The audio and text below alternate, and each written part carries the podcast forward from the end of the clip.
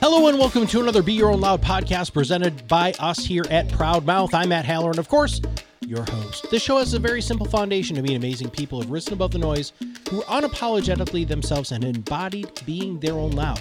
Using these interviews as inspiration, our purpose is to help you amplify your voice to become the subject matter authority you are meant to be.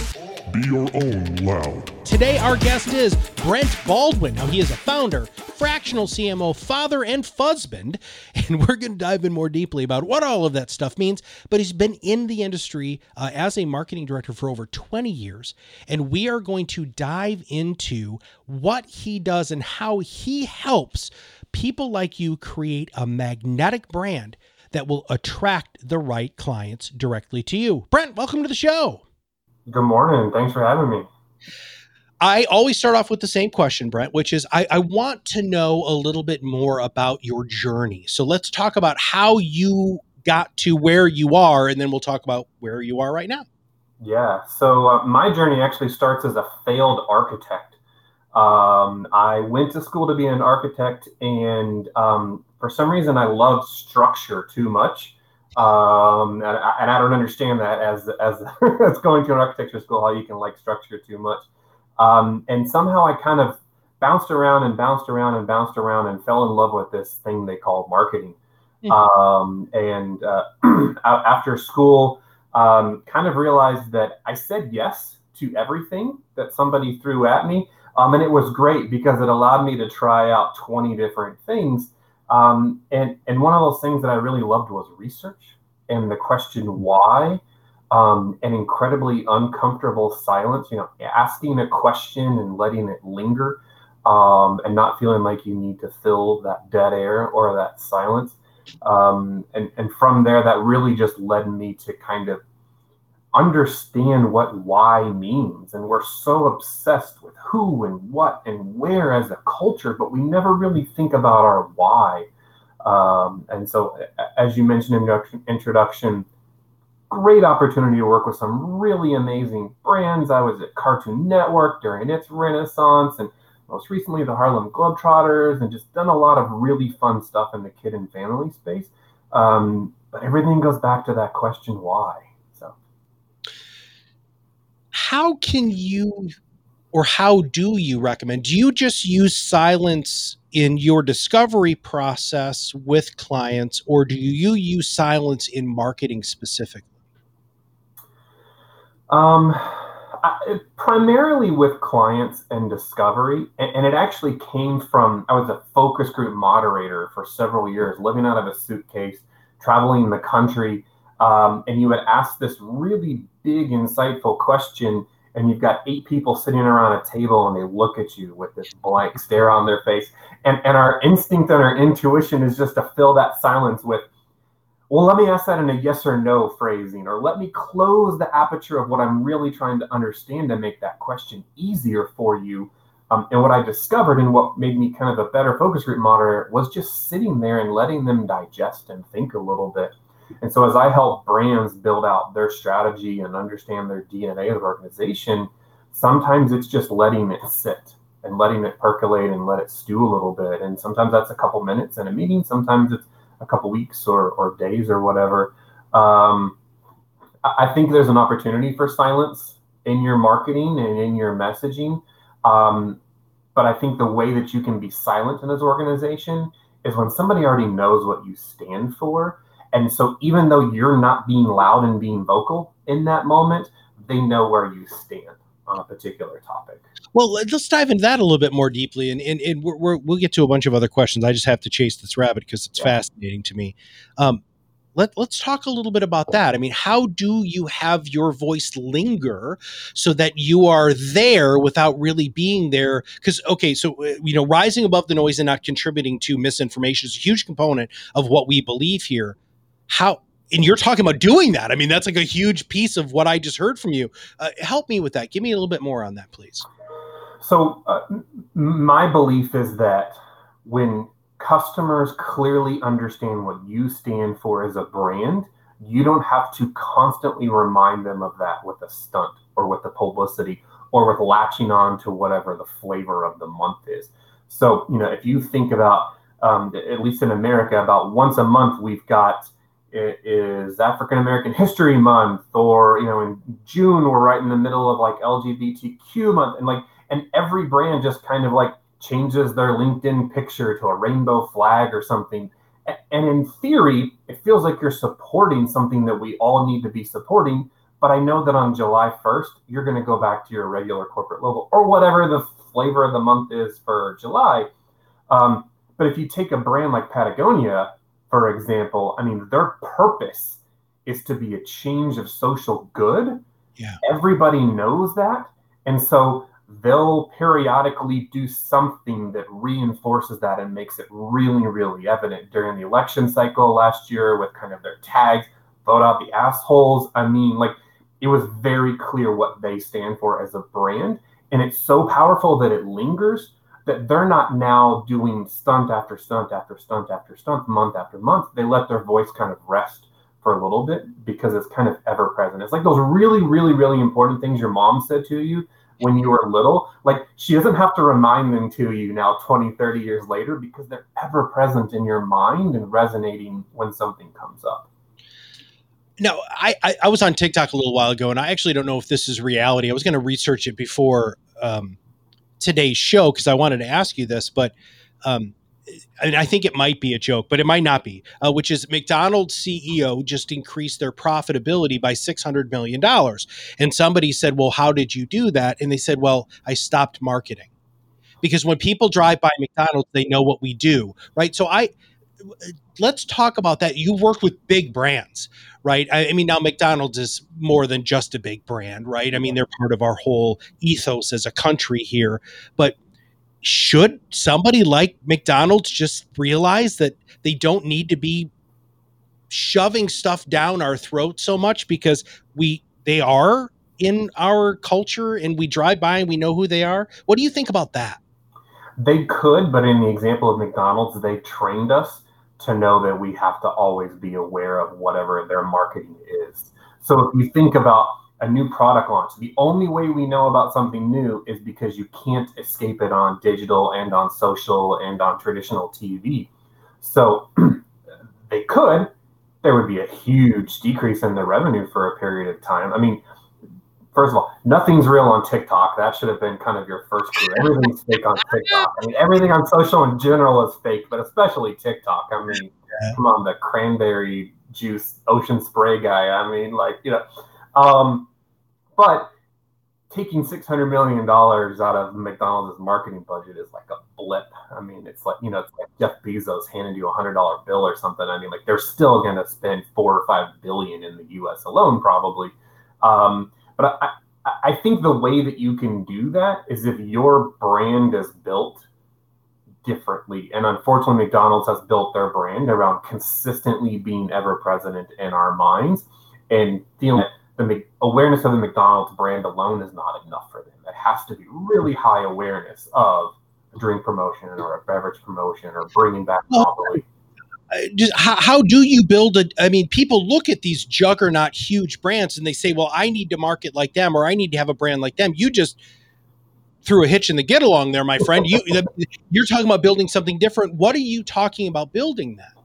I'm, I'm talking about building a brand in, starting with your why and going out to your what. I mean, it's Simon Sinek's classic yeah. golden circles. I mean, like if you if you have a clearly defined why that stands as your brand D N A, it makes you like gravitational. It makes you magnetic to that core brand lover that you're looking for as a customer and as somebody that, you know, is going to buy your goods, your services, your products. Um, it, it's something that allows you to overcome having to spend hundreds of millions of dollars to build that brand. Um, it, it's it's it's long. It doesn't happen overnight unless you go viral on TikTok or something um, and kind of hit it big. Um, but it creates longevity and it creates sustaining marketing as opposed to transactional flash in the pan type blips. So, no, you, you talk about the, the being magnetic. So everything that you just said there leads to this magnetic feeling that people are attracted. And part of what we want to do here at Proudmouth is to turn skeptics into fans and magnetically, again, attract your ideal client and prospect to you so that they will opt in and buy. Mm-hmm. That's like what you do. I need you to unpack that some more. Yeah. So to me, being magnetic says I have to be uncomfortable with how, or I have to be comfortable with how uncomfortable this is going to become, because I have to so laser target who my brand lover is that I'm willing to not market to my quote target customer. Let's take somebody like, sorry, go ahead. No, yeah. that, I'm oohing because yeah. that's like, like take, take, I haven't heard brand lover before. Go ahead. Take somebody like Harley-Davidson as an example. Their brand lover is the is the male affluent who is badass and rides his hog and is dressed in leather, head to toe, and everything. Um, and all of their marketing is laser focused on that, because the person who's actually really buying their product is me, the suburban white dad that wants to be badass on the weekends while he's parenting and working and cooking and all those things during the week. Um, full disclaimer, I do not own a Harley-Davidson. My wife would divorce me if I ever brought home a motorcycle. Um, but but I think you you get it. It's it's that I aspire to be that brand lover, even if only for a moment. And it makes a brand like Harley-Davidson so magnetic and irresistible to me, even though I'll probably never buy any other products. I, I won't, but people like me will. So, right. Okay. So we have taken people through uh, exercises, and we have this in something called the Influence Accelerator Academy, which is like our online training thing for people to talk. We call it My Ideal Client, right? We call him Mick. And, um, but you're saying this level of being uncomfortable. I need to understand that more, because I would think that, well, let me, let me ask the question differently. Um, or just ask you a question, because I don't think one just came out of my mouth. All right. What do you mean by becoming uncomfortable? Let's talk about that, please. It's really hard. It's really hard to say, this is my brand lover, and all of my marketing efforts are going to go after that specifically. It's very comfortable to say, here is my target audience, and I'm going to build marketing around that. eighteen to twenty-four males that drink Red Bull and skateboard. Like, it's really easy to do a lot of demographic and psychographic stuff and say, this is my target audience, and build campaigns around that. But that's your bullseye on the dartboard. Your brand lover is that double bullseye that's right in the center of it. That is, that it's, it's even more refined, and it takes a ton more work and energy to really figure out who that person is. And it's uncomfortable because you feel like you're taking your, your viability as a product and making it smaller, when in actuality you're doing the opposite. It's like shooting with a sniper rifle as opposed to a shotgun. You're going to hit a lot less, but you're going to hit exactly what you're looking for when you hit, you know, when you aim with a sniper rifle. We get so much, Brent, we get so much resistance from that uh, because when you podcast, as you know, because that's part of a marketing strategy, is you have to close your eyes and see who you're talking to, mm-hmm. right? That's part of this whole uh, major, major laser, laser focused sniper rifle thing. The proof's got to be in the pudding, though. So, I mean, everybody points to Harley, dude. I mean, seriously, like the, the ultimate marketing company is Harley-Davidson, but but that seems really out of reach for our Main Street experts who are watching this show and who listen to this podcast. How do you help Main Street experts do what you're talking about and then get success? And then the follow-up is then, how long does it take to switch that focus and start seeing real engagement? Yeah, I mean, it, it works on every level, not just with Harley-Davidson. I'm working with an accountant right now and helping kind of develop his brand strategy and walking him through all the exercises to determine his brand lover. Um, and even though he's one hundred percent bought in, it's scary for him because he sees it as, well, that's ten, twelve, fifteen, twenty potential customers that may go to me and want to hire me, and I have to say no to because you're not my brand lover. But as we talk, and he realizes, well, I, I'm not the best fit for them. What's going to happen is after two or three months, they're going to realize that I'm not the right solution. I'm going to be back to square one, finding somebody that I can build a long-term sustaining relationship with.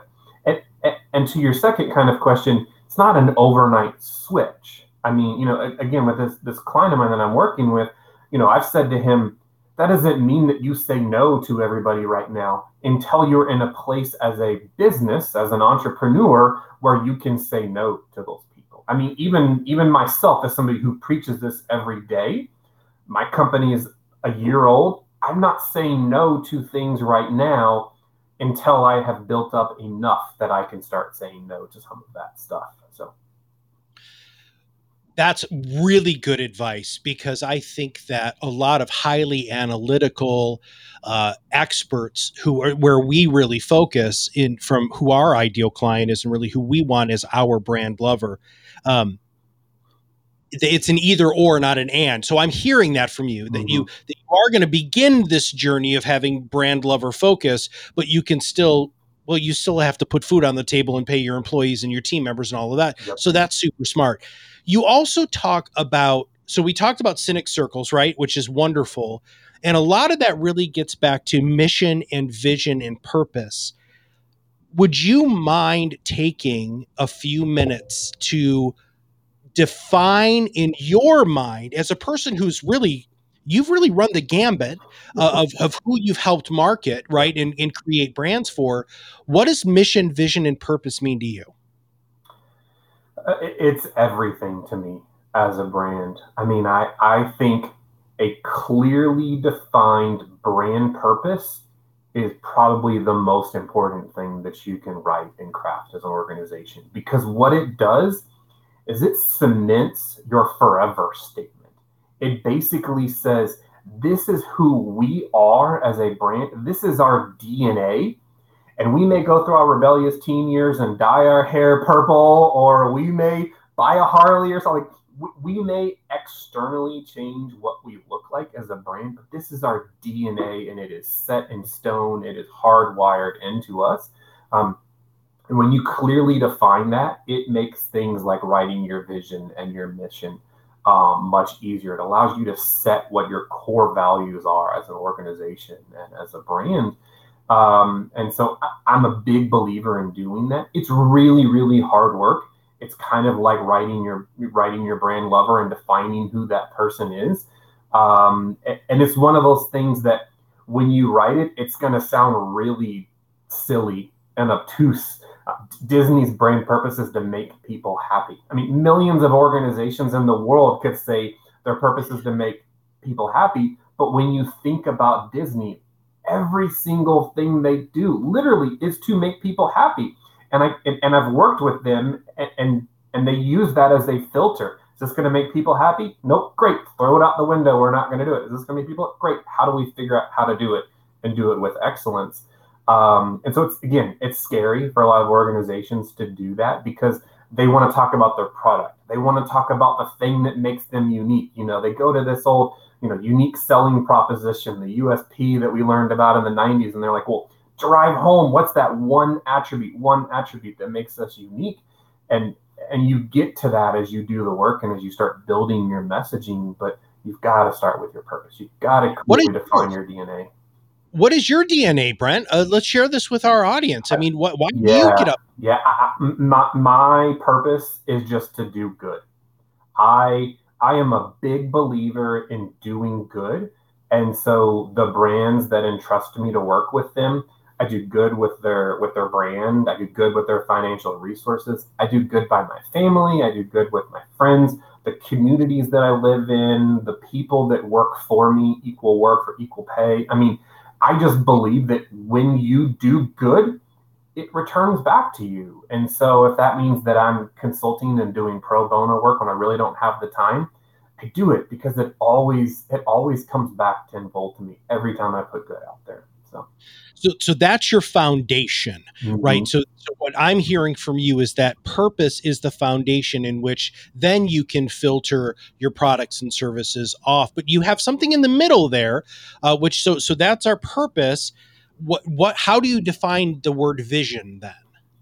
Vision is the thing that you're aspiring towards. It's your what's my one day statement. It's what's the thing that I want to achieve that allows you to kind of, that you can define it a little bit. You know, if your purpose is really ethereal and leave the planet better than we found it, I mean, well, what's the thing that we want to achieve that results in the planet being better than the way we found it? And so, um, again, big statement needs to be kind of one of those lifelines that you're always pointing everything towards and, and working for. But it's the, you know, what do we want to achieve one day? And then the mission is a succinct description of those things. I mean, I, help me with that yeah. part. Missions today. What are we working on today that is okay. going to get us where we want to be one day? And so, you know, mission is that thing that's the rallying cry for your organization. It's the thing that makes you magnetic to potential employees, to partners, service providers, you know, all sorts of things like that. Um, and it allows you to clearly define, including what your product or your good or your service is, um, and kind of a, a big, bold brand statement for your organization. You have made, you were a um, part of the wheel for many companies in the past, mm-hmm. right? What made you just be like, I'm going to do this for me? What, what happened? What what philosophical shift happened in your brain? Well, transparently, I got laid off because of COVID. Um, okay. So, I mean, you know, mother of invention, dude. Keep yeah, going. All right. Yeah. I mean, um, the, the last three years of my life have been a series of unfortunate events that have actually been gigantic blessings in disguise. Oh. Um, I was working with an organization doing kids and family marketing, Um, and got laid off and was distraught. First time in my career I had ever been laid off. And and it was one of those situations where I knew it wasn't right, but I was a little bit kind of chicken to go out and and and, and leave um, without something else lined up. Um, and it was hurtful and it was painful. And I worked with a coach and kind of like talked through all of that. Um, and it helped me realize that I knew I wanted to own my own voice. Um, but I wasn't quite ready. So it took me to another job with the Globetrotters, and then COVID hit. Um, and, and much like all live entertainment, that industry just collapsed. And so um, b- before I was laid off, I had the conversation with my wife of like, let me spend this gift of time that I have right now figuring out what's next for me, and let's draw a line in the sand. I remember it was May first we were having this conversation, twenty twenty. Let's draw a line in the sand three years from now, and we'll make that the launch date of, of my new company. And COVID had other plans. And so my three-year plan became my three-month plan, which became my three-week plan. Um, it, it, and it's exactly what I needed. It, it allowed me to control my own narrative, um, pick the brands that I wanted to work with. I mean, I'm blessed to work with some really great partners and clients right now. Um, and has allowed me to focus on those things where I know I'm genuinely providing value. If you think about any kind of corporate role we've ever had, probably fifty percent of our time are providing value. The other fifty percent of the time, we're doing all the crap that nobody else is, you know, supposed to be doing. Um, and, I, and it really makes sure that I can focus all my energy on providing value. How are you attracting these people? So you you were a corporate guy, you got laid off, crash course on how to do all of this and turn the microscope on yourself. How are you getting your voice out there? How are you attracting the right client, or even just clients right now? Because you're brand freaking new, dude. Yeah. Yeah. I'm a baby. Um, relationships. I mean, I, I, I have always been the person that has um, been keen at saying, that's a good person for me to stay in touch with and for me to build a lifelong relationship with. Um, the, the boss that I had when I was a focus group moderator, we've stayed in touch and became and became friends out of it. Um, he referred my first client that has grown and, and really kind of put N Y O O on the map. Um, and then I've just been blessed with putting some big ideas out there on LinkedIn and it resonating with people. I mean, I'm I'm not afraid to say a lot of things that other people may be a little bit scared to say. Um, you know, I know you had Chris Nealon um, on the podcast, and I'm not quite as big and as bold of a personality as Chris is. Um, but, you know, I, I'm not going to sit by and just let marketers be sloppy and lazy. I'm really going to be out there saying what needs to be said. And I think that message has resonated with a lot of people. Um, and I've kind of rallied around the concept of being better. So now, that makes a, a lot of sense. Are you translating that deep philosophical understanding of how you have taken N Y O O, which by the way is spelled N Y O O, which I think is freaking awesome, but uh, we'll, we are going to hopefully talk about that in a few minutes, but how do you teach your brands the importance of relationships like you're talking about? Because it's worked for you. And if we look at those big companies, like if you look at Apple, they've built a relationship with their clients. Uh, how do you teach brands to build relationships with their clients like you have in order to have launched N Y O O and be successful like you are right now? Yeah, it, it, it goes back to purpose. It goes, okay. It goes back to thinking about how do we market ourselves as a brand as opposed to a product. When you market a product, you're, you know, you're beholden to those four classic marketing P's. And if somebody undercuts you on price, they're going to jump ship. Somebody's red and you're blue and red's their favorite color, they're going to jump ship. But when you build yourself as a brand and you market yourself as a brand, there's a relationship that forms there. There's something that kind of cements, and, and Apple's a great example of that. I mean, it's the reason that people still line up on iteration yeah. twelve or thirteen or whatever we're on the iPhone. They still line up days in advance to get the thing when they could just show up the next day with no lines and no wait and no nothing. I mean, they've built this relationship with their customers because they know who you stand for as a brand and because you're magnetic to that person.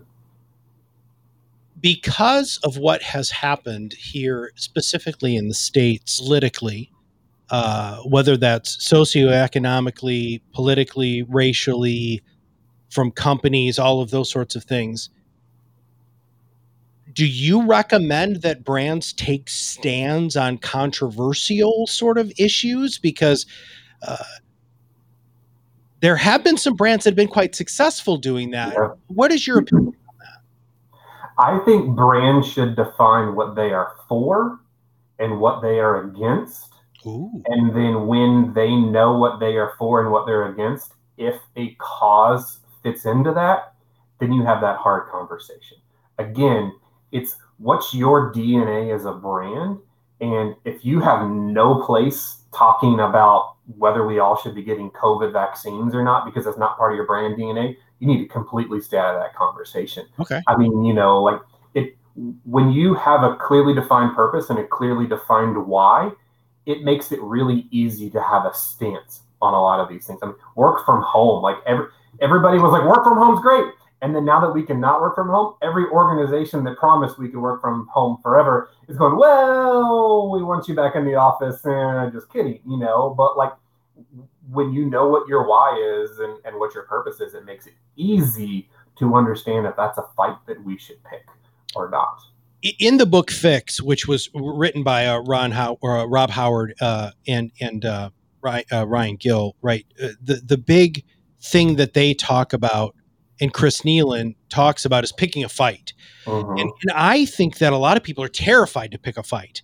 Uh, why do you think that that is not normally part of a branding experience, but is something that people will experience with you to pick that for and against? Especially, let's talk about the against. I think it's because we all want to be like a beacon of positivity, and we're scared that if we're for something and against something else, it means that we're not always positive. I mean, you know, you're taught in English that like the strongest type of language you can use is positive and affirmative and not negative and, or passive. Um, and so we're always worried that if we're against something or if we pick a fight of something, that won't come across as authentic.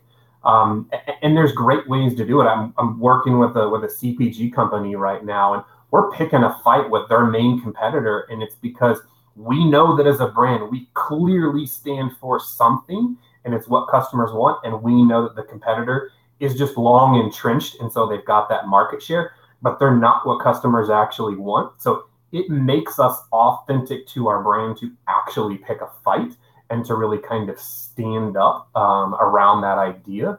Um, and again, it creates authenticity, it creates transparency, and it really resonates with customers when you do it right. The most successful brands that we work with and companies that we work with have drawn that line in the sand. And mm-hmm. even when you get close to that line, you know uh, that they're about to drop the hammer because they don't cross that line.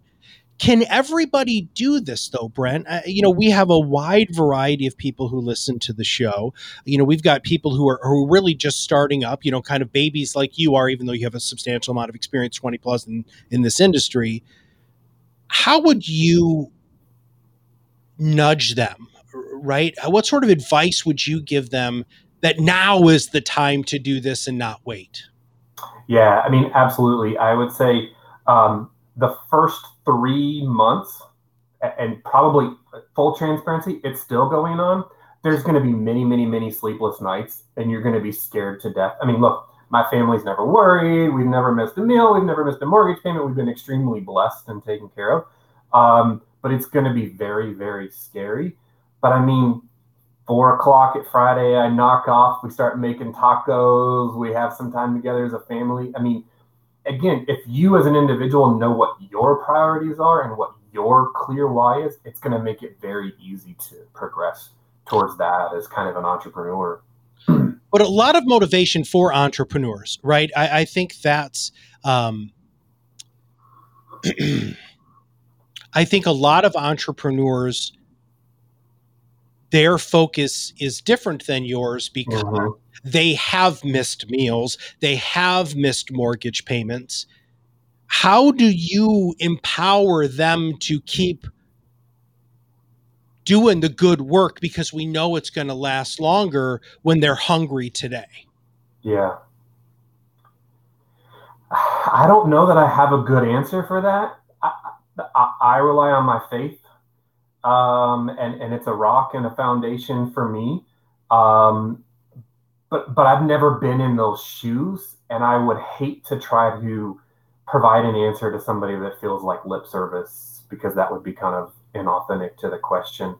I mean, it, there are there are exercises that you can do to kind of help set your brand up for success. You know, one of the exercises I love to do is define your brand commandments. What are your nevers? What are your things that you will never, ever, ever, ever do?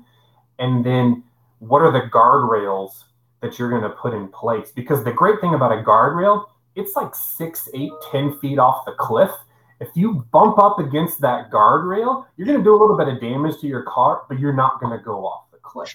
So define what your commandments are, and then what are the guardrails that I'm going to put in place so that I'm never up against that commandment and potentially having to break something that is so foundational and critical to me. And if I'm never going to miss a meal as your commandment, then what's your guardrails that says, I'm going to, I'm going to be humble and I'm going to go buy groceries for a little bit to make sure that my family never misses a meal. I mean, like I, I'm going to stay committed to my mission, but what are the things that I'm going to do that ensures that I'm focused on that mission? Um, and I'm not changing who I am as an individual to get there. So. Somebody had said, um, you know, you, you got to do what you love, man. And and so a, a friend of mine said, no, it's not do what you love, is find something you love about what you do. And I love you know, I love the McDonald's thing or bagging groceries.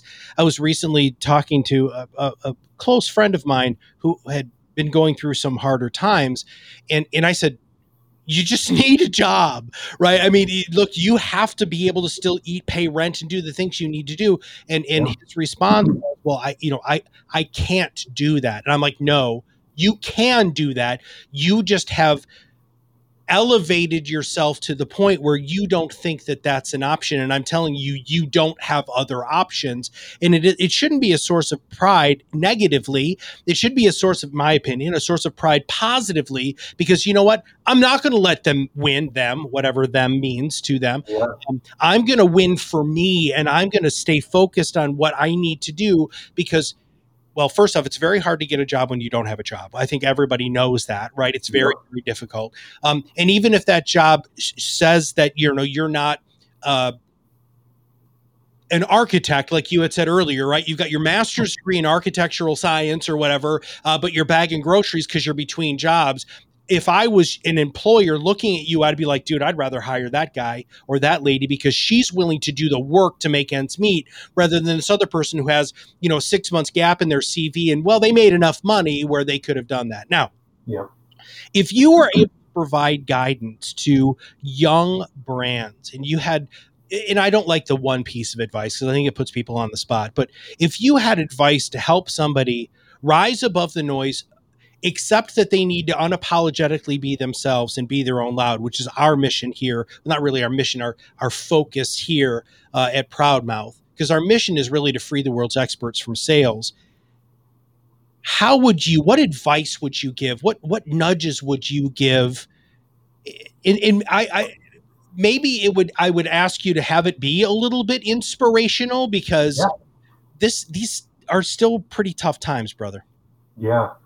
Um, you know, it, early in the cycle of COVID, I realized that I had to wake up every single morning and think about what was my priority and my mission for that day. And, and, and it started as being a brand leader with the Globetrotters. I had to think about what's the message that we need to communicate to our fans today. And tomorrow morning, there's a strong possibility that that message is going to need to shift um, significantly. And and I still do that now that I'm running my own agency. I get up every morning and I think, how can I do my best? How can I provide good um, to my to my clients and to my partners? Um, and where do I need to focus my energy and my attention today?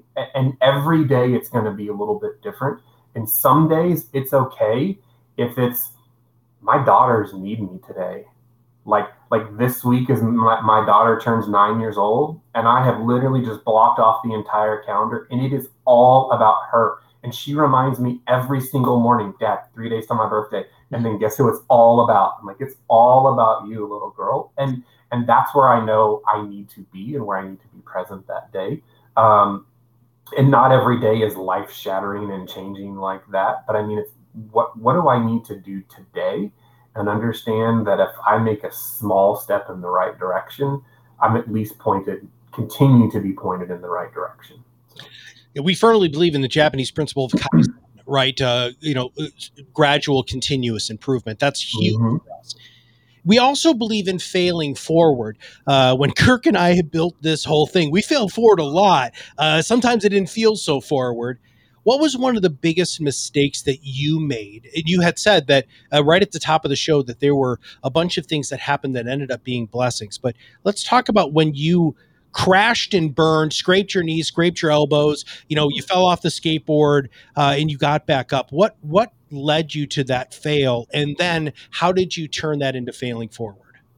I, when I started New, I was extremely pompous and arrogant that I had this brand new agency model figured out that nobody had ever introduced before, and it was going to be decentralized. And my whole my whole mantra was everything you need, nothing you don't. And I was like, I'm going to hire full time creatives, and I'm going to create these custom teams, and I'm going to use my relationships and platforms like Communo to build these teams. And I was, I just thought I was great. And I was only talking to people that didn't know anything about the agency world. And they were like, it's brilliant. I've never heard of that before. You should do that. And then I started talking to people in the agency world and they're like, well, that's how every agency runs now. You know? So, but what it helped me realize was that my D N A as a brand was not some gimmicky new structure of an agency.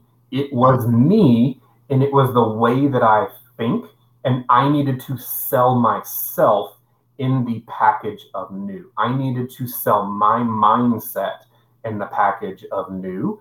Um, and it completely kind of re-changed the way I approached things. I mean, client one took almost six months to onboard, but client two and three and four and five had come much, much, much faster because I fell forward a little bit and kind of put my pride to the side and put my arrogant nature. I've been doing this for twenty years. Everybody's going to want to work with me, you know, like the writing's on the wall. This is the perfect time to start a business. And it wasn't, you know, but.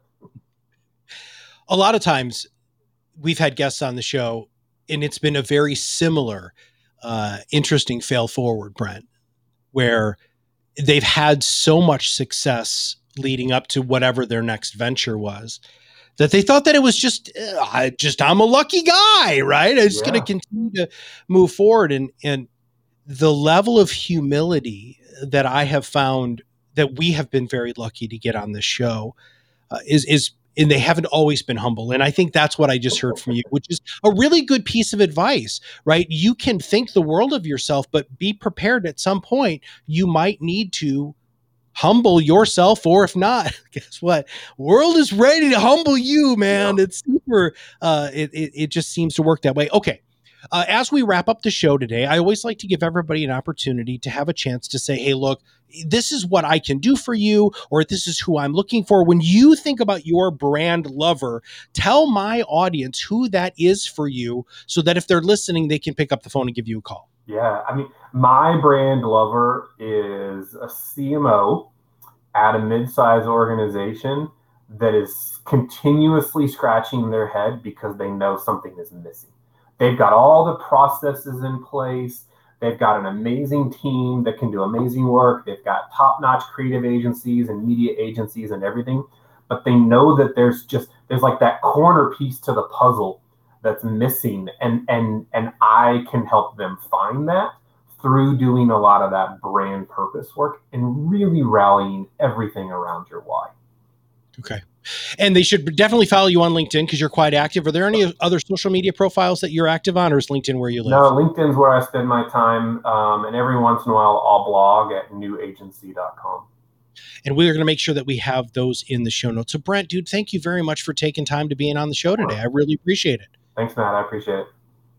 All right, everybody. We hope that these live streams and podcasts will do really one thing and one thing only for you, is taking stories like Brent's story and empowering you to find a way for you to rise above the noise and to be your own loud.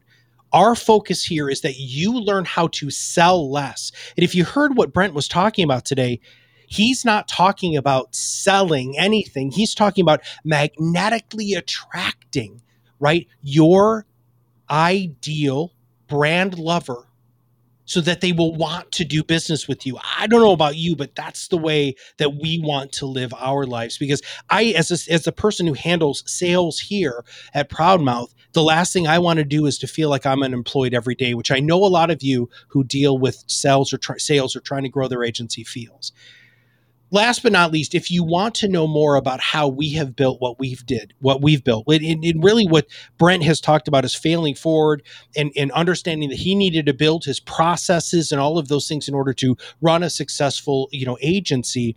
We have a lot of that information for you, Influence Accelerator Academy. We got a free version. It's fantastic. The ninety-nine dollars version will give you more than you could ever imagine. So uh, for Brent and everybody at New N Y O O and all of us here at Proudmouth, I want to thank you for joining us on the show, and we'll see you on the other side of the mic very soon. Thank you for listening to Be Your Own Loud, where we reverse engineer success to help you accelerate your influence and break free from the torment of sales. If you haven't done so already, subscribe to our podcast, share with others in your company or profession, follow us on social media. This podcast is brought to you by Proudmouth, the Influence Accelerators. Visit us at proudmouth dot com and join our Influence Accelerator Academy for free to enhance your marketing mindset and know-how.